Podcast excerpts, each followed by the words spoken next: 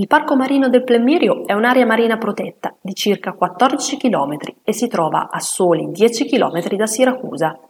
A mio avviso il mare con le spiagge più belle di Siracusa e dintorni.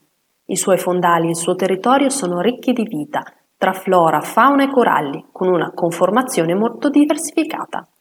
All'interno della riserva si snoda un sentiero denominato Sentiero della Maddalena.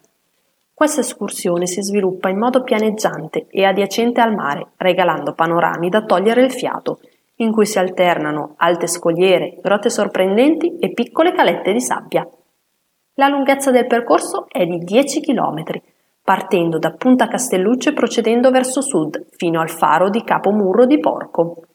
Per accedere al parco marino del Plemmiro ci sono 35 sbocchi. Puoi scegliere quello che più fa per te in base alle caratteristiche del territorio.